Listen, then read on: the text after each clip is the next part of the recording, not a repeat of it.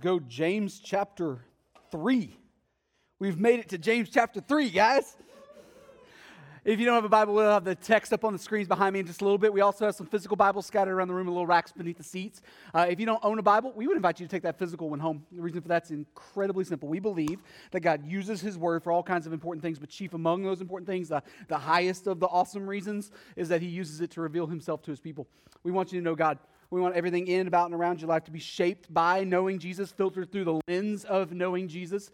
Uh, and so, if the scriptures are what He uses to do that in your heart and life, uh, then do the math problem in your head, press into the word, and God will use it for his good and glorious purposes, uh, which are always your good and glorious purposes as well. All right, so we are back in the letter of James this week, uh, week number 13 uh, by my count. Uh, we took off uh, last week off. Jeff, I think wisely, uh, gave us a, a more a gentle breather. All right, James is a little a little tough sometimes.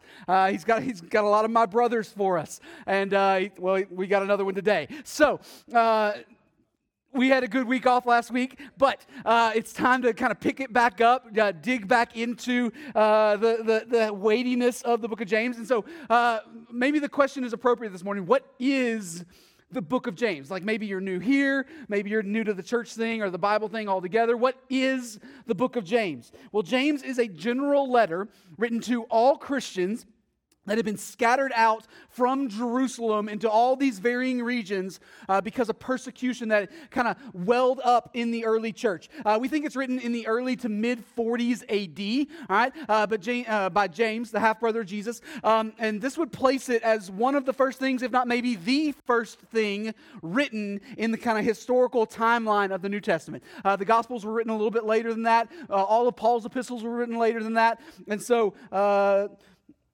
and so all of these things are, are going on. Uh, James goes about this uh, goes about this letter in, a different kind of way. Um, while the letter has a clear kind of epistolary purpose, meaning it's got a very uh, obvious and structured aim to teach something specific, uh, that specific something is the nature of authentic faith.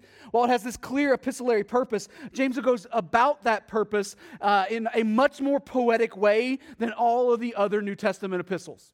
All right, all the other New Testament letters. Um, I think it's best to see the book of James as a collection of long form proverbs. It's going to sound very similar uh, to the book of Proverbs in the Old Testament, except James is going to spell out those proverbs with much more detail. Uh, and so uh, James is going to use an incredibly large amount of illustrations and word pictures to get his point across. And that's going to become increasingly more clear as we get into our text today. Welcome to the motherlode.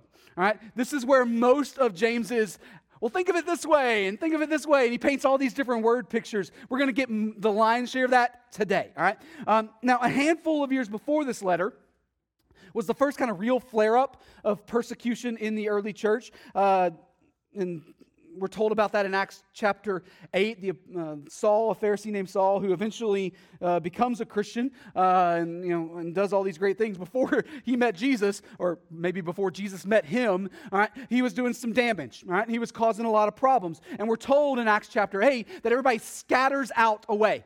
Everybody flees the city of Jerusalem except for the apostles. And so these Jewish background uh, Christians scatter into all these significantly less Jewish background places. Uh, the churches are started, the gospel is preached, and the Gentiles, non Jewish background people, the Gentiles, begin to hear the gospel and come to saving faith in Jesus. It's an incredible story. But now we have a new problem to deal with, right? We need a clear definition between what is distinctly Christian and what is just kind of culturally and religiously Jewish. Those aren't the same thing.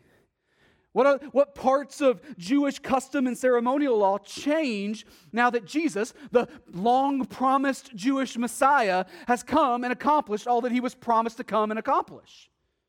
Now, that massive question gets an equally massive answer in AD 49 at an event we call the Jerusalem Council. That plays out in Acts chapter 15. All right? But if this letter is written before that, well, then that means that this is still a very, very active public debate. Lots of people have opinions. And in this letter, I believe James is wading in to that debate. He's got some, thing, some things to say about it. And he's got people in his audience who think that the entirety of the Jewish law is still binding on God's people. And he's got some other people in his audience uh, who, who you know, like, who think that absolutely none of the Jewish commands are still binding on God's people. And the truth is, they're both wrong. They're both very wrong. The law keepers in the crowd misunderstand what Jesus came to accomplish on their behalf, and all the law dismissers in the crowd misunderstand why Jesus came to accomplish it. And the truth is, those that think that keeping the law is something within their own power to make happen, well, James says that whoever tries to keep the law but fails in only one point of it is guilty of failing the whole thing. Meaning, if you're going to try to please God with law keeping, okay, go ahead. But the standard is perfection. How you doing on that? It's either perfection or you lose. You want to be a law keeper? Go ahead. Have fun with that. Good luck. But then those who believe that faith and works are somehow mutually exclusive things, that, that as long as you believe the correct things about the gospel and believe the correct things doctrinally speaking, then who cares what your life looks like? They're disconnected. Why would that matter? You James says that, that faith apart from works is useless to actually save you. Meaning that regardless of what comes out of your mouth, Anyone whose faith does not produce a life of actions and postures consistent with that faith doesn't actually know God. And so for James, two massive things are simultaneously true. One, you cannot, and the word is cannot, earn righteousness before God. You just don't have the legs for that but also two, those who have been declared righteous because of the righteousness of Jesus will always begin to look more and more the part. And if they don't, well, there's sufficient cause to doubt the faith that they publicly claim.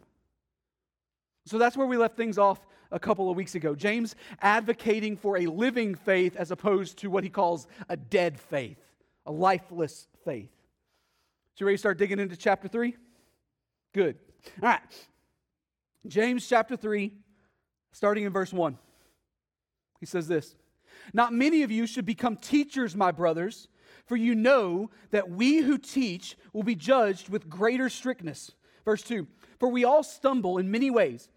And if anyone does not stumble in what he says, he is a perfect man, able also to bring his whole body, or able also to bring to bridle, sorry, that's the word, able also to bridle his whole body.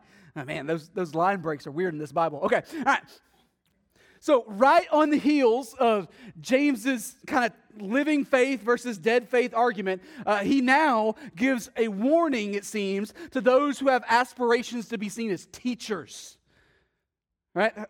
He's talking about teachers in the church. Now, there's an important layer here that may not be immediately clear to everybody reading this for the first time because, because of the dating of this letter, remember early to mid 40s, uh, this is early enough in church history that they're still kind of hammering out the different offices and positions in the church, especially things like elders and deacons, right? Uh, you got the apostles still hanging around, but they're mostly kind of uh, clustered in one place in the city of Jerusalem, right? And now everybody's kind of been spread out. Um, into all of these different places. Uh, and you got the creation of the deacon office. That happens as early as Acts chapter 6, several years before this. Uh, or some would call them proto deacons. There's some weirdness in between what we think is uh, their first appearance and what we think is their second appearance. And so a lot of people think that the, they've shift function and, and some things in that time period. Uh, but whatever the case, we get the kind of first look at who deacons are as, as like in the early 30s, like a year or two after the formation of the church. That's pretty early on. But that's not the case for elders. The first instance we see of elders in the church happens way later than that, all the way in, in Acts chapter 11 seemingly about the same time period as this letter. Now, that doesn't mean that they didn't exist before that. I believe they did. We just have no clear record of that. Jewish background Christians would have inherited that model from the synagogue, but you got to remember, the church isn't predominantly Jewish background anymore. So there's some weirdness here. There's a little bit of a power vacuum going on here. And teacher, quote unquote, was a position that all of the aspirationally minded folks in the crowd could aim after could go chasing. Stop me if you've heard this one before, but when leadership is unclear, highly opinionated people sometimes rise up to try to give their opinion. You've never seen that happen, have you? And usually, they're incredibly confident in themselves, right? Even when they're very, very wrong. James sees this going on. He says, Hey, now, I don't know if you're aware of this, but that's a burden you may not actually want to put on your shoulders. That's a burden that you may not actually want on you. Why not? Well, because teachers will be judged with what he calls a greater strictness. You better stop and think for a moment before you, you go claiming titles for yourself, because that title comes with some baggage that you may not actually want. We who teach, James says, he puts himself in this category. We who teach will be judged differently than everyone else. So is this some kind of double standard for judging then? You got you got two tiers, everyone else, and then the leaders. Is that what he's talking about? Well, we've been pointing out throughout this series now that James seems to use this phrase, my brothers, for a couple of different purposes. Uh, one of those purposes, it seems, is to show that the disconnect that we often have in our own heads between the normal people and the leaders isn't actually a disconnect, it's something false that we've brought to the table. Um, it's a false divide. He uses that term again here, my brothers, right? Both groups, let me say it clearly, both groups, leaders and non leaders, are sinners in need of a Savior. Both groups, leaders and non leaders, have no hope of escaping God's wrath except for the death of Jesus to atone for their sin. And both groups, leaders and non leaders, uh, are fully dependent upon the righteousness of Jesus accounted to them to stand holy before a holy God. Both groups desperately need that. So let me say it as clearly as it can be said. There are not, I repeat, not two tiers of righteousness. But that does not mean that does not mean that words and actions will not be judged. And it does not mean that the words and actions of the righteous will not be judged. See, over and over and over again, in the New Testament, the warning is given that judgment is coming for all. For all. Those who stand on their own man made righteousness will be judged according to their own man made righteousness. And those who stand on the righteousness graciously given to them by, the, by Jesus, by the grace of Jesus, will also be judged. And on that day, sometimes people differentiate that day with a capital D, the day. The Bible's clear that every thought, and every word and every action will be laid bare. It will be revealed, made known, and it will be measured against the infinite righteousness of God. Church, a proper biblical understanding of the judgment of God is not that the Christian doesn't have anything to worry about.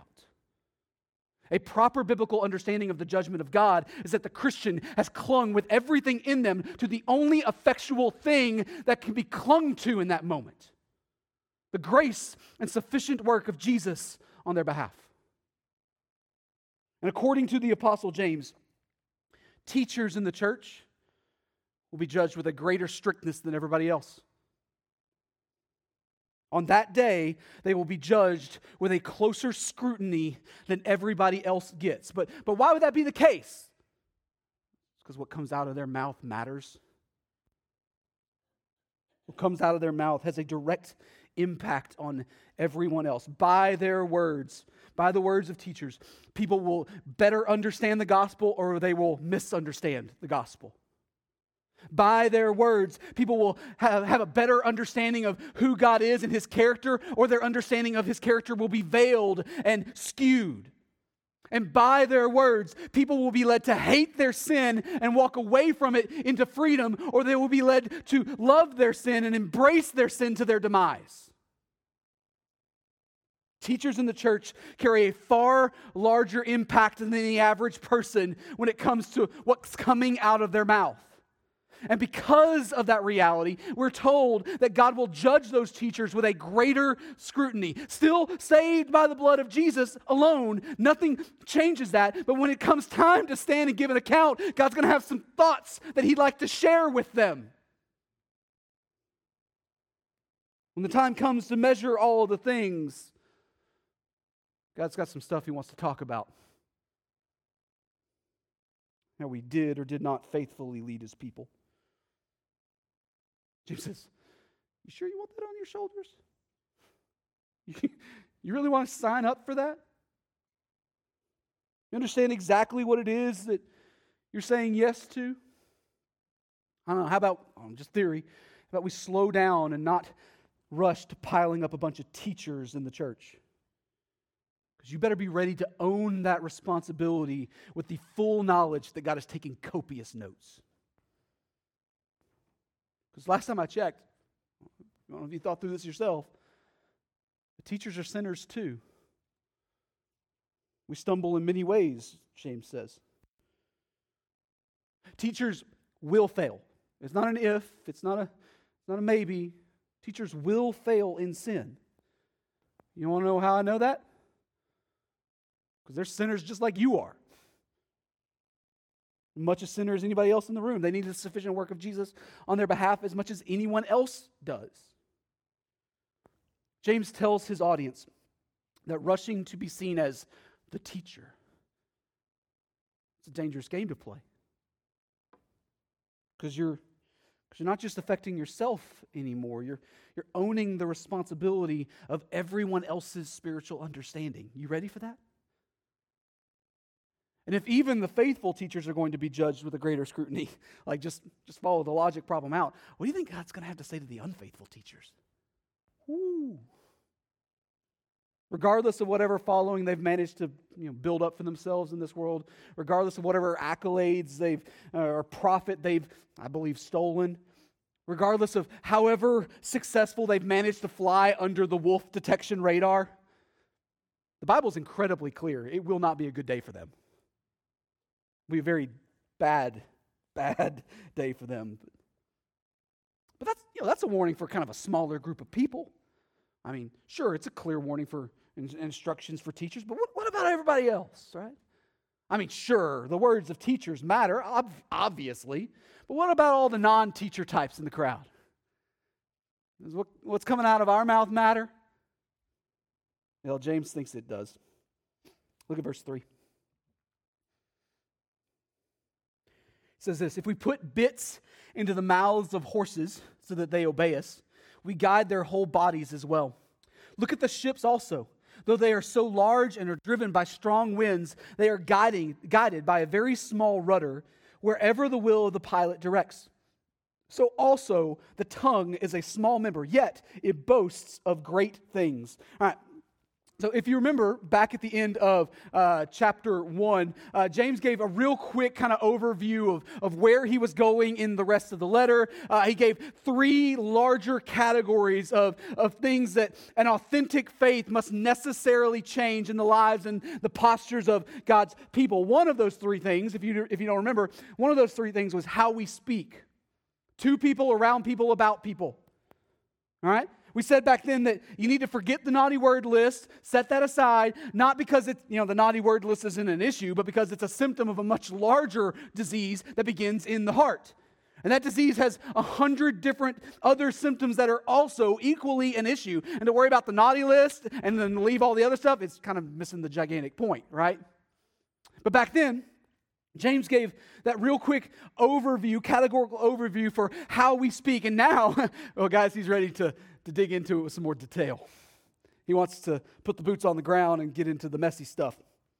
So in chapter 3, he gives a couple of short illustrations of small things affecting giant change a bit in a horse's mouth and the rudder on a ship.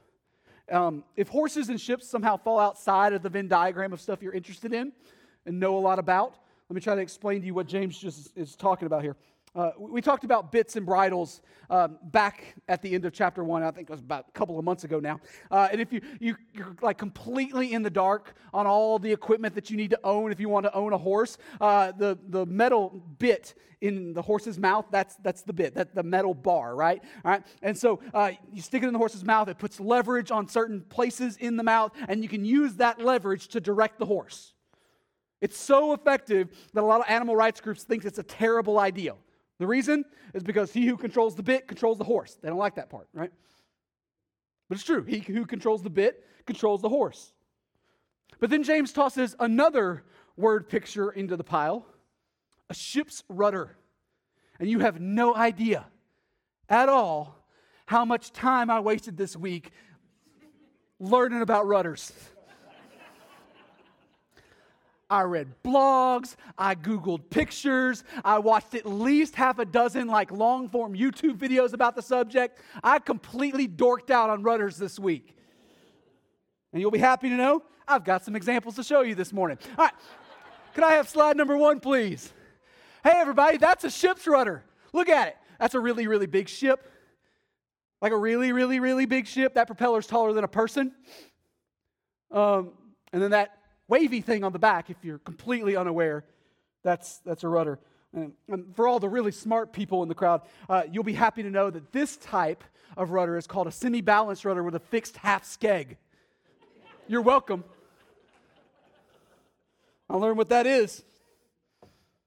There are a couple different types of rudders, a number of different types of rudders that you can go with depending upon the size of the boat and the application that you need, uh, the speed that you normally operate at, how maneuverable you need to be at low speeds because you're coming in and out of ports, all these kinds of things, right? So there's lots and lots of different types of rudders. Uh, however, uh, they've evolved a lot over the years. And so I've got a second slide to show you. Back in James's day, rudders would have looked more like this. See the giant oar on the back? You get a strong guy to maneuver and manage the giant oar because it took a lot of strength. The biggest guy on the boat was the, was the rudder guy. Here's the deal if you were to break ship down and lay all of the parts out on the ground, and you were asked somebody who was completely ignorant of the subject to come in and pick out five or ten of the most important parts of the ship, that rudder ain't making the cut. Someone who's completely ignorant of the subject. There's lots of things I would pick before the rudder. It's this unassuming thing. It's easy to overlook as important. But the person who knows the ship, to the sailor, the guy who engineers things and has been on the boat and knows how the boat works, that's a, that rudder is incredibly important. It's obvious how important it is. James says that James says that you may be inclined to think that what's coming out of your mouth isn't really that important. You may think it's not a big deal. You may, you may think it's small and unassuming, but really only the ignorant think that. Those who have no idea what it is they're talking about. At the end of the day, your tongue is steering the ship. Your tongue is steering the ship. And in the first half of verse 5, James says that when used correctly, the tongue can be the instigator of incredibly wonderful things. I mean, think about all the awesome stuff our words can do, right? We can praise and celebrate our Creator. We can express love for our spouse and our family and our friends. We can write poems and songs and literature, tapping into the deep God given things inside of us. We can be humorous. We can inspire action. We can defend the cause of the weak. We can philosophize and critique that which needs correction. Man, words can be awesome, words can be amazing. When used correctly, the tongue can be the instigator of incredibly wonderful things. But we all stumble in many ways, right? And so in the back half of verse 5, James offers up a couple more illustrations. It says, How great a forest is set ablaze by such a small fire. Verse 6 And the tongue is a fire, a world of unrighteousness. The tongue is set among our members, staining the whole body, setting on fire the entire course of life, and set on fire by hell. Two pictures a raging forest fire and a stain that bleeds into every corner. It's not forest fire season yet, but we all know it's coming, right? No matter how much we hate to see it on the news, it's going to be on the news all over the place in just a few months. That's all it's going to take. Here's what you need to know about forest fires intent. Intent isn't really all that important. However, it started doesn't really matter. Whether it's a fire that's produced by a lightning strike or, or someone's carelessness, or even if it's an attempt to, to do like a controlled burn and then it got out of hand and they couldn't control it like they thought they could control it, regardless of how the fire started, what you've got now is a forest fire, right? Maybe it was just a slip of the tongue, something you didn't actually intend. Maybe, maybe, I don't know, maybe you intended it just a little bit, but you didn't think it would be that big of a deal. Or maybe you're trying to manage the situation and figured out really quickly that it was bigger than you and you lost control. Intent doesn't matter. What you're staring at is a full fledged forest fire. And it is going to cause far more damage, not only than what you intended, but also what you could ever actually fix, ever repair on your own. I think we've all been in places, at least, at least I know I have.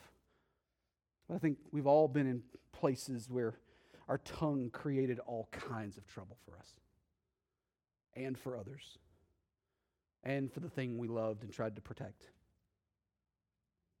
Not only does the tongue carry the potential for incredibly wonderful things, but the tongue also carries just as much potential for incredibly wicked things. I mean, think about all the terrible stuff our words can do. We can praise and celebrate ourselves rather than our Creator.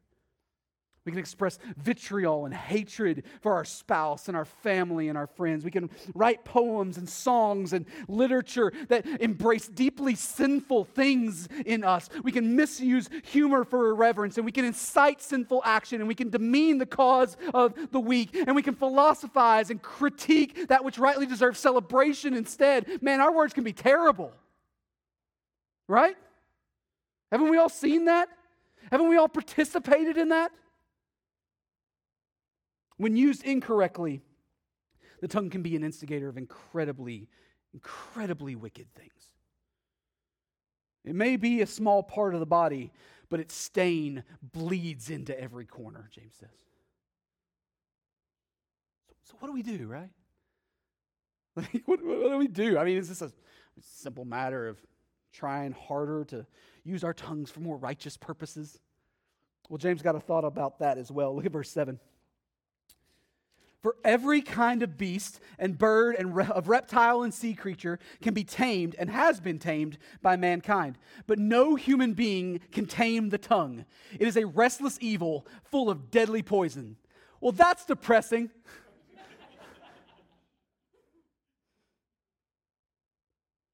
James says that people have figured out how to tame every class and category of animal. And, he, and, and, James flexes his Jewishness here. He uses the same categories of animals as you find in Genesis 1 in the creation account.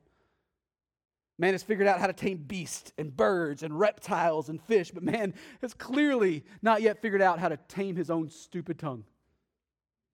Right? In fact, according to James, it can't be done, it's impossible. So, what do we do with that? Right? I mean, are we left to just throw up our hands and stop trying to pursue good things? Because, I mean, are we, are we simply to, to dismiss the, the sinfulness of our tongues because, oh, I mean, you know, there's nothing really we can do about it? Is that the game? A long time ago, a guy named Augustine wrote that while man cannot tame his tongue, God can. God can tame it. That while you're not strong enough to accomplish it on your own, God very much is strong enough. And the consistent message of this letter, the consistent message from James, is that an authentic faith will grow more and more and more and more consistent with God's good design for you, including what comes out of your mouth. And if it doesn't, that ought to be taken as a sign of a significant problem. Look at verse 9. With it, with our tongue, we bless our Lord and Father, and, and with it we curse people who are made in the likeness of God. Verse 10 From the same mouth come blessing and cursing. My brothers, these things ought not to be so. Does a spring pour forth from the same opening both fresh and salt water? Can a fig tree, my brothers, bear olives or a grapevine produce figs? uh, figs, neither can a salt pond yield fresh water. James piles up several more illustrations here, all to point out that the nature of something uh, is always consistent with the fruit of that something, right? It doesn't matter how much you wish it to be so, you're never going to get olives from a fig tree. Figs just don't have that in them. I know we live in a world that's increasingly, seems like more and more and more people fall victim to the lie that truth is somehow some subjective thing. But there's a reason why farmers never fall victim to that lie. You want to know why? Because they walk outside and see it in front of them. Once you step outside of intellectual ivory towers and back into the real world, you figure out pretty quick that truth don't play. Truth is truth. It, you plant corn, you're going to get corn. Wishful thinking has never, in all of human history, resulted in a corn seed producing a wheat harvest. That's not how it works. You plant corn, you get corn. You turn your sinful tongue loose, you're going to get sinful things out of it. Wishful thinking has never produced righteous words. James has been ripping off Jesus in the Sermon on the Mount all letter long. And so this, this isn't new. Jesus already said something exactly like this in Matthew 7. Are grapes gathered from thorn bushes or figs from thistles? So every healthy tree bears good fruit, but the diseased tree bears bad fruit. A healthy tree cannot bear bad fruit, nor can a diseased tree bear good fruit. Every tree that does not bear good fruit is cut down and thrown into the fire. Thus, you will recognize them by their fruits. James and Jesus both are pretty clear about this. What something truly is can be measured, and it can be measured by the fruit that it produces. Can someone with an authentic faith simultaneously bless the Lord and curse others? James has an answer. No, they can't. My brothers, these things ought not to be so. So, what do we do? Just hypothetically speaking. I would never be guilty of this myself. What do we do if we find ourselves in a place this morning where we've got a seemingly endless list of sinful things that have come out of our mouth? What do we do if we could recount moment after moment after moment where our tongue was used for wickedness? What do we do if we've lost count of those moments? If you're here this morning and you're a follower of Jesus, I think James would have us respond with repentance. My brothers, these things ought not to be so.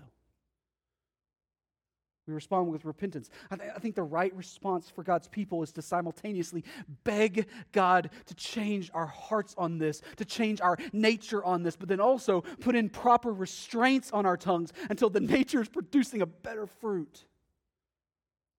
Not because you can white knuckle your way into righteousness, just the opposite because we understand the potential for good and evil that dwells in our tongue, and we dare not mishandle it.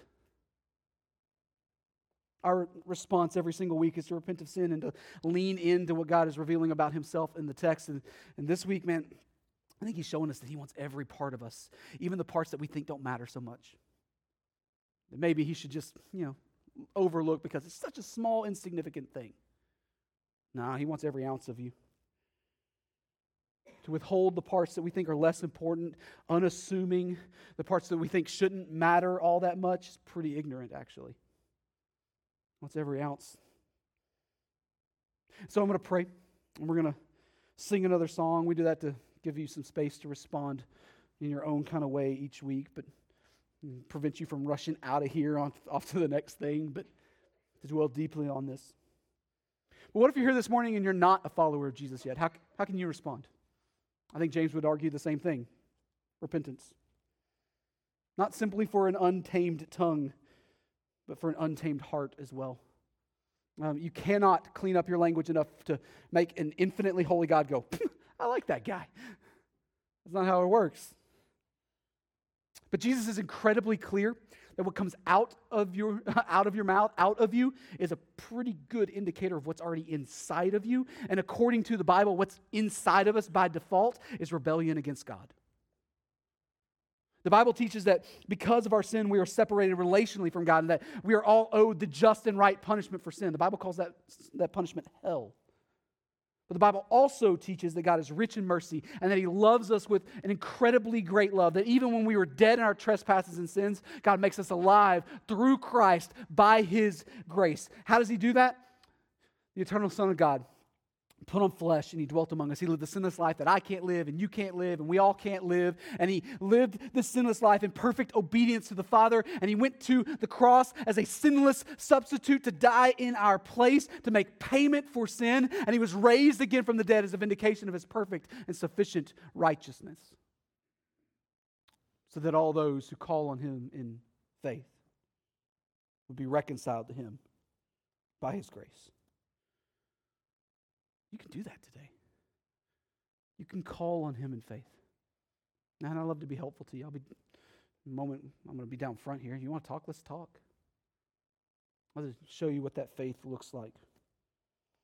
Maybe you're here this morning and you need to respond in some other kind of way today. Maybe you know, you've been here for a little bit and God's been calling you to finally make this your church home. We believe that God has a, a home church for every one of his people. And we want to help you get connected to that. So come talk to me. Maybe uh, you, for whatever reason you've been following Jesus for a while, but you've never been obedient to his command to be baptized. Let's talk about that too. Time to take a step and do something about that. Or maybe God's calling you to take the gospel somewhere far away from here, that place that doesn't know it very well yet. You know, it's time to make that calling public. I don't know. Whoever you are, However, God's word is calling you to respond this morning. Let's all respond together right now. Father, you're good to us. Thank you for the scriptures. Thank you for the book of James. Thank you for weighty words about what comes out of our mouth. I'm guilty of overlooking the rudder. I am guilty more times than I'd like to make publicly aware